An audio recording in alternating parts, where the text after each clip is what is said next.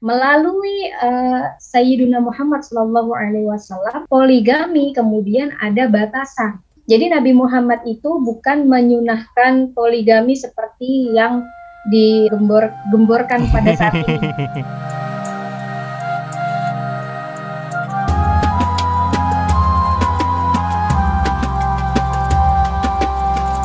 Assalamualaikum warahmatullahi wabarakatuh. Untuk kamu yang saat ini sedang mendengarkan podcast persembahan dari KBR dan juga islami.co, podcast Ramadan Vibes. Bersama saya Indra Saputra yang akan menemani Anda yang mudah-mudahan bisa sama-sama belajar agar Ramadan tahun ini bisa penuh berkah, penuh faedah juga ya. Jadi ada perbaikan dari tahun ke tahun di Ramadan kita yang kita jalani. Jadi podcast ini sengaja dihadirkan untuk menjawab pertanyaan kamu yang sudah mengirimkan pertanyaan ke akun sosial media kita di KBR dan juga pertanyaan di sosmednya islami.co. Ini banyak banget pertanyaan-pertanyaan menarik ya eh, setelah kita melempar melempar eh, kesempatan untuk teman-teman followers KBR dan juga teman-teman followers di sosmednya islami.co yang ingin bertanya tentang tata cara ibadah, tentang ajaran Islam, hubungan antar umat beragama dari sudut pandang Islam, dan juga anggapan-anggapan umum yang kita dengar di dalam masyarakat atau mungkin ketika kita silaturahmi, bertemu dengan teman, kerabat, saudara. Ini banyak banget pertanyaan-pertanyaan yang sudah kita saring. Dan di episode kedua ini, kita akan membahas seputar poligami. Ini banyak juga dibicarakan Nabi kok poligami sih? Bersama narasumber kita yang sudah tergabung ada Ustazah Isna Rahmah Solihatin atau kita panggil aja Kak Isna. Halo Kak Isna, Assalamualaikum. Ya, halo Mas Indra, Assalamualaikum. Waalaikumsalam. Alhamdulillah Kak Isna gimana nih kabarnya nih? Alhamdulillah sih. Lancar ya puasa selalu. ya? Iya, alhamdulillah. Alhamdulillah. Kaisna, kita tentang poligami ini sendiri gimana sih awalnya tuh gimana? Iya. Jadi mungkin dari uh, kenapa kok bisa poligami terus sekarang tuh jadi sesuatu yang fenomenal gitu. Iya. Jadi uh, ini tuh ada kaitannya dengan budaya sih, Mas. Jadi uh, Islam itu kan datang dari uh, Arab ya. Hmm. Di mana memang uh, Islam itu kental dengan budaya kearaban. Nah, terkait poligami ini dulu orang Arab itu uh, sebelum datangnya Islam mereka tidak ada pembatasan terhadap apa namanya jumlah uh, pasangan, jumlah hmm. istri. Hmm. Gitu. Jadi mau uh, itu empat, mau itu sembilan, mau itu sepuluh, sebelas, dua belas dan begitu seterusnya itu tidak ada pembatasan. Nah, kemudian datanglah Islam begitu. Melalui uh, Sayyiduna Muhammad Shallallahu Alaihi Wasallam, poligami kemudian ada batasan. Jadi Nabi Muhammad itu bukan menyunahkan poligami seperti yang digembor-gemborkan uh, pada saat ini. gitu. Yang menjadi alasan Jadi, ya. justru Nabi Muhammad itu dulu datang adalah untuk uh, apa namanya sebagai uh, pembatasan, pembatasan dari yang tadinya poligami itu tidak ada batasan, hmm. akhirnya Nabi membatasi waktu itu uh, dengan sembilan istri saja, hmm. gitu. Kemudian pastinya ada alasan mengapa kok Nabi uh, poligami begitu, karena kan sebenarnya ya bisa saja dong Nabi uh, mungkin kalau misalkan ada pertanyaan bisa saja dong Nabi uh, apa mengajarkan untuk pembatasan langsung aja ke satu gitu. Iya. Yeah itu sebenarnya bisa aja kan gitu tapi kemudian karena apa ya Nabi kan juga melihat masyarakat Arab ketika itu ya di mana memang budayanya yang sudah seperti itu itu uh, ini berkaitan dengan dakwah Nabi yang kalau bisa pelan-pelan dulu gitu hmm. nggak semudah membalikan telapak tangan kayak kayak gitu gitu loh ya kan kayak misalkan kita mau berubah juga itu nggak bisa langsung berubah tapi dengan uh, proses. Nah, waktu itu proses yang dilakukan oleh Nabi adalah dengan membatasi jumlah istri begitu. Nah, kemudian turunlah ayat Al-Quran yang kalau misalkan mau poligami cukup empat saja, hmm. dipersempit lagi gitu loh sama Allah. Hmm. Gitu, Mas. Hmm, nah, ini banyak banget nih yang mungkin masih keliru ya orang-orang ingin poligami, ingin poligami mengikuti sunnah Nabi, tapi sebenarnya nggak tahu ceritanya tuh seperti apa. Yeah. Tapi uh, sebenarnya ada lagi ada lagi pertanyaan sebenarnya boleh nggak sih meniru poligami seperti Nabi? Apa sih yang perlu kita tahu soal hal ini? Apa yang boleh? Ya. Syarat-syaratnya apa mungkin? Jadi gini mas, mungkin uh, banyak orang yang apa me terilhami dari surat Anisa ya. Yeah, yeah. Nah, kalau poligami itu boleh satu, dua, atau bahkan tiga, hmm. atau bahkan empat begitu. Tapi kita harus tahu dulu nih bahwasanya ada tafsiran loh di belakang ayat itu yeah. gitu. Nah, ada orang yang menafsirkan secara tekstual, ada juga orang uh, menafsirkan dengan konteks hmm. pada saat ini gitu.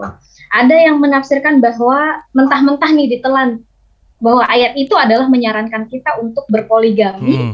Ada yang juga menafsirkan bahwa sebenarnya ayat itu menyiratkan hal lain, hmm. yaitu apa? Yaitu monogami. Makanya untuk memahami uh, hukum Islam ini kita juga harus merujuk pada tafsiran dari ayat Anisa ini hmm. gitu. Jadi uh, sebenarnya teman-teman semuanya kita harus merujuk dulu sih pada tafsir dari surat Anisa itu sendiri ya. Di situ banyak ulama yang menafsirkan tekstual, banyak pula yang menafsirkan secara kontekstual. Kalau yang tekstual berarti itu menelan mentah-mentah. Yeah. Gitu. Tapi kemudian yang yang yang uh, kontekstual mereka banyak juga yang uh, mengatakan bahwa sebenarnya surat Anisa ayat uh, ini itu uh, menyiratkan hal lain, which is itu adalah monogami, hmm. Gitu. Ya, poligami itu boleh, tapi kalau bisa, ya itu monogami aja. Yeah. Gitu. Nah, gitu. Karena apa? Karena sebenarnya uh, syarat untuk bisa berpoligami itu kan salah satunya yang paling berat adalah adil, hmm. gitu ya Salah satunya yang paling berat adalah adil. Dan dalam riwayat hadis juga sudah dijelaskan bahwa yang bisa adil dan yang paling bisa menahan nafsu adalah cuma satu, hmm. yaitu siapa? Nabi Muhammad Shallallahu Alaihi Wasallam. Maka kemudian kenapa lewat beliau lah syariat eh, apa namanya pembatasan ta'adud az-zaujah itu ada. Sejalan hal itu Mas, di sini ada Syekh Wahbah Zuhaili hmm. ya dalam kitab uh, fikih Islam wa adillatuh, beliau menjelaskan bahwa monogami itu adalah sistem perkawinan yang paling utama. Wahda, uh, wihdatu zaujat hmm. itu adalah sistem yang sistem pernikahan yang paling utama gitu. Jadi bukan berarti uh, poligami itu haram, hmm. bukan. Tapi ada yang lebih utama loh gitu.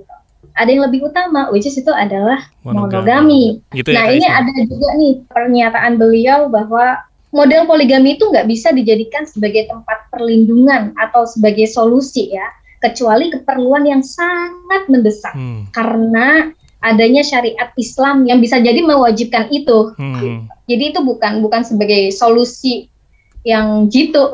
gitu. apa sih yang harus difikirkan, apa yang harus dipertimbangkan? Jadi gini mas, kalau misalkan ada orang yang ingin mengajak poligami mm gitu ya, karena ya itu juga ada di sekitar saya juga mm gitu ya. Itu kita harus mempertimbangkan banyak hal sih. Selain dari syariat, kita juga harus mempertimbangkan uh, psikis kita sebagai perempuan begitu ya. Terus finansialnya seperti apa nanti. Kalau secara syariat ya itu tadi meskipun dia boleh, tapi kan kita juga ada banyak hal pertimbangan di belakangnya itu tadi, termasuk salah satunya adalah psikis kita sebagai perempuan. Apakah kemudian sebagai perempuan tuh uh, kuat untuk bisa uh, apa berbagi kasih gitu kan yeah. suaminya gitu.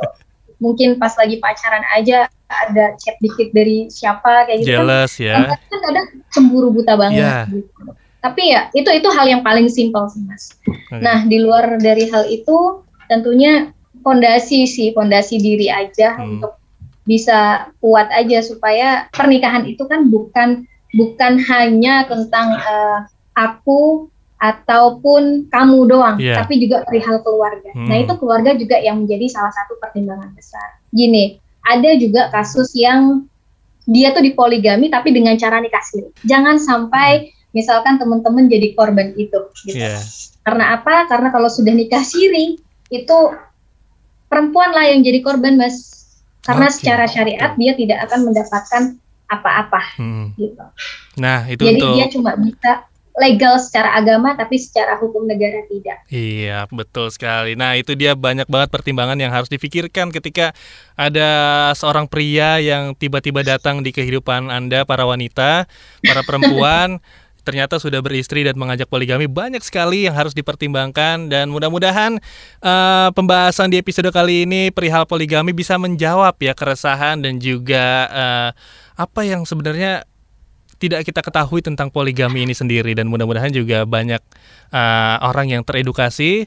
Itu dia tadi. Mudah-mudahan di Ramadan tahun ini jadi menjadi Ramadan yang penuh berkah dan juga penuh faedah. Yes, terima kasih untuk Ustazah Isna Rahma Solihatin atau Kak Isna. Terima kasih banyak untuk sharing-sharingnya. Mudah-mudahan ya, kita bertemu, bisa bertemu juga. di episode selanjutnya ya Kak Isna ya. Ya, insya Allah. Yap, terima kasih juga untuk kamu yang sudah mendengarkan podcast Ramadan Vibes episode kedua ini. Nah, buat kamu nih yang mungkin sedang bimbang, ingin uh, banyak per, banyak pertanyaan dalam diri, dalam pikiran perihal uh, bulan Ramadan ini tentang Islam, tentang hubungan antar umat beragama dari sudut pandang Islam dan banyak lagi pertanyaan-pertanyaan yang ingin kamu ketahui, jangan disimpan sendiri ya. Kamu bisa tanyain kegelisahan kamu melalui DM Instagram atau Twitter ke sosial media KBR di @kbr.id dan juga di islami.co. Dan jangan lupa juga untuk selalu menyimak podcast Ramadan Vibe di episode-episode lainnya. Siapa tahu aja nanti pertanyaan kamu yang bisa kita bahas di podcast Ramadan Vibes. Dan podcast Ramadan Vibes kali ini adalah hasil kolaborasi KBR dan juga islami.co yang bisa kamu simak di KBR Prime dan juga aplikasi mendengarkan podcast lainnya. Baiklah, saya Indra Saputra harus pamit undur diri. Terima kasih untuk kamu yang sudah mendengarkan. Wassalamualaikum warahmatullahi wabarakatuh.